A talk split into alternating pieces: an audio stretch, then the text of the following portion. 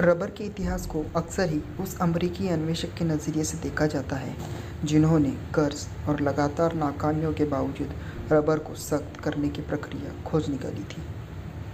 इसी खोज ने बाद में कारों, ट्रकों, एरोप्लेन और दूसरी मशीन्स के लिए टायर बनाने का रास्ता दिखाया। उस शख्स का नाम था चार्ल्स गुडियर। बहुराष्ट्रीय company the Goodyear tyre and rubber company ने चार्ल्स के सरनेम को दुनिया के इतिहास में अमर कर दिया। लेकिन ऐसा नहीं था कि गुडगियर के पहले रबर के बारे में किसी को जानकारी नहीं थी।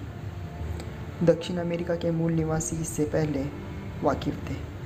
साल 1490 के आसपास इन मूल निवासियों ने एक तरह का मोम तैयार कर लिया था, जो पेड़ों से मिलता था। ये पेड़ चीरा लगाने पर दूध देते और इसी से मोम तैयार किया जाता। यह दूध एक तरह का गाढ़ा गोंद होता था और उस पेड़ का नाम था हेविया ब्रासिलियंसिस। रबर नाम मिलने की भी अपनी कहानी है। जब फ्रेंच लोग अमेज़ॉन के जंगलों में पहुँचे तो उन्होंने देखा कि स्थानीय मूल निवासी इन्हें काउचोक कहते हैं, जिसका मतलब होता था रोने वाला पेड़। लेकिन उन्नीसवीं सदी तक रबर वो चीज़ थी जिसके बारे में दुनिया जानना चाहती थी। 1820 के दशक में रबर को लेकर दुनिया की दिलचस्पी तेज़ी से बढ़ने लगी थी। ब्राज़ील से यूरोप तक इसकी खेप बड़े पैमाने पर भेजी जा रही थी। जूते, हैट, कोट, जैकेट, रबर से ही तैयार होते थे। यहाँ तक कि चार्ल्स गुडियर की पहली नाकाम खोज इन्फ्लेटर ट्यूब बनाने की कोशिश ही थी जिसे लाइफ जैकेट में हवा भरी जा सके। लेकिन इन्फ्लेटर ट्यूब सर्दियों में बेहद कड़े हो जाते हैं और गर्मियों में लचीले।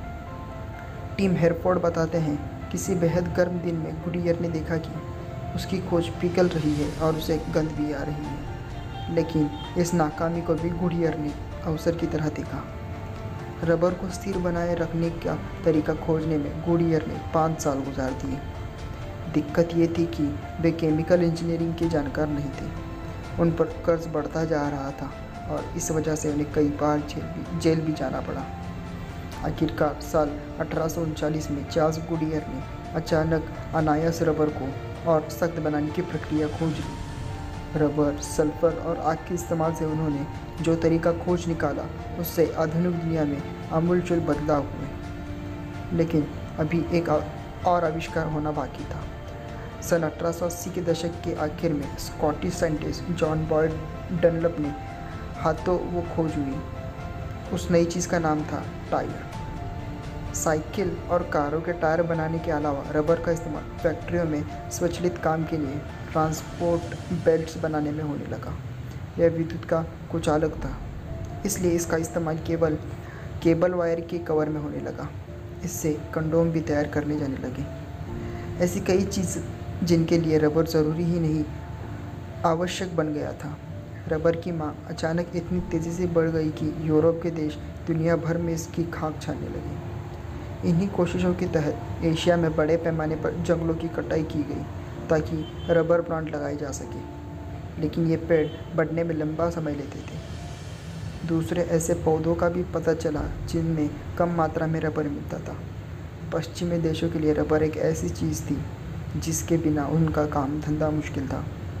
उन्हें अफ्रीका में इसके सबसे बड़े स्रोत का पता चला। दुनिया अफ्रीका के उस हिस्से का आज डेमोक्रेटिक रिपब्लिक ऑफ़ कांगो के नाम से जानती है। टीम हेयरपॉट कहते हैं।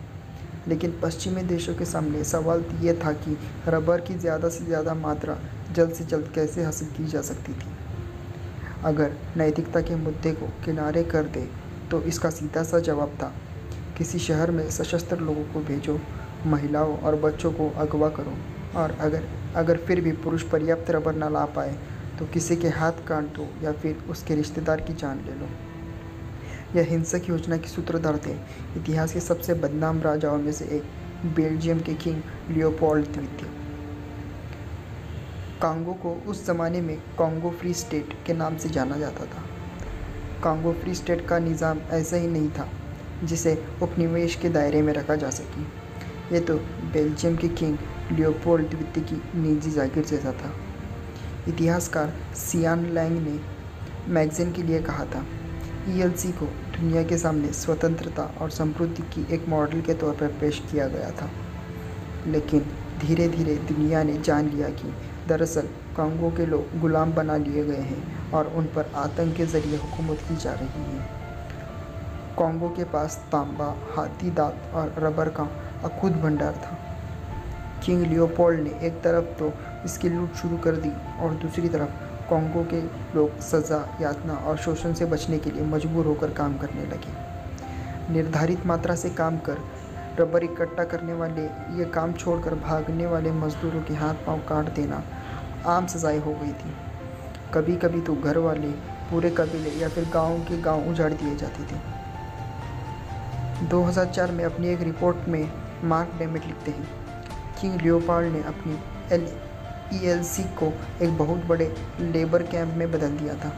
यहाँ से रबर इकट्ठा करके उन्हें अखुद दौलत जुटाई थी, लेकिन यहाँ उन्हें तकरीबन एक करोड़ मासूम लोगों की जान लेनी थी। एक करोड़ मासूम लोगों की जान जाने के आंकड़े पर भी विवाद हो सकता है, लेकिन किंग लियोपोल्ड की हुकूमत में हुई बर्बरता को लेकर कोई दो राय नहीं है। दुनिया में आज जितने रबर का उत्पादन हो रहा है, उसका आधे से ज़्यादा हिस्सा रोने वाले पेड़ों से नहीं आता, बल्कि सिंथेटिक पदार्थों से तैयार किया जाता है। द्वितीय विश्व युद्ध के दौरान सिंथेटिक रबर का विकास किया गया। यह सस्ता तो था ही, कुछ मामलों में प्राकृतिक रबर से बढ़िया भी उदाहरण के लिए, साइकिल के टायर में इस्तेमाल होने वाला सिंथेटिक रबर ज़्यादा बेहतर माना जाता है। लेकिन ऐसे उद्योग हैं जिनके लिए हेबिया ब्रांसिलियासिस के पौधों से निकलने वाला रबर आवश्यक है। इन पौधों से तैयार होने वाले रबर का तकरीबन तीन चौथाई हिस्सा भारी गाड़ियों के टायर बनाने में काम आता है। हमें ज़्यादा कारें, ट्रक और हवाई जहाज़ों का उत्पादन कर रहे हैं। इसका मतलब हुआ कि हम ज़्यादा रबर रबर की ज़रूरत पड़ेगी और इसकी सप्लाई बिना विवादों के संभव नहीं है। साल 2015 में यूनिवर्सिटी ऑफ़ ईस्ट एंगलिया के पर्यावरण विज्ञान विभाग ने एक स्टडी की थी। स्टडी की lead research Eleanor Warren Thomas का कहना है कि रबर टायरों की वैश्विक मांग के कारण दक्षिण पूर्व एशिया में जंगलों की कटाई बढ़ी है। तकरीबन 4.3 से 8 मिलियन हेक्टर ज़मीन पर नए पौधाने लगाने की ज़रूरत पड़ेगी इससे एशिया के जंगलों के बड़े हिस्से की कटाई का खतरा बढ़ेगा और अन्य वन्य जीवनों पर भी इसका असर पड़ेगा।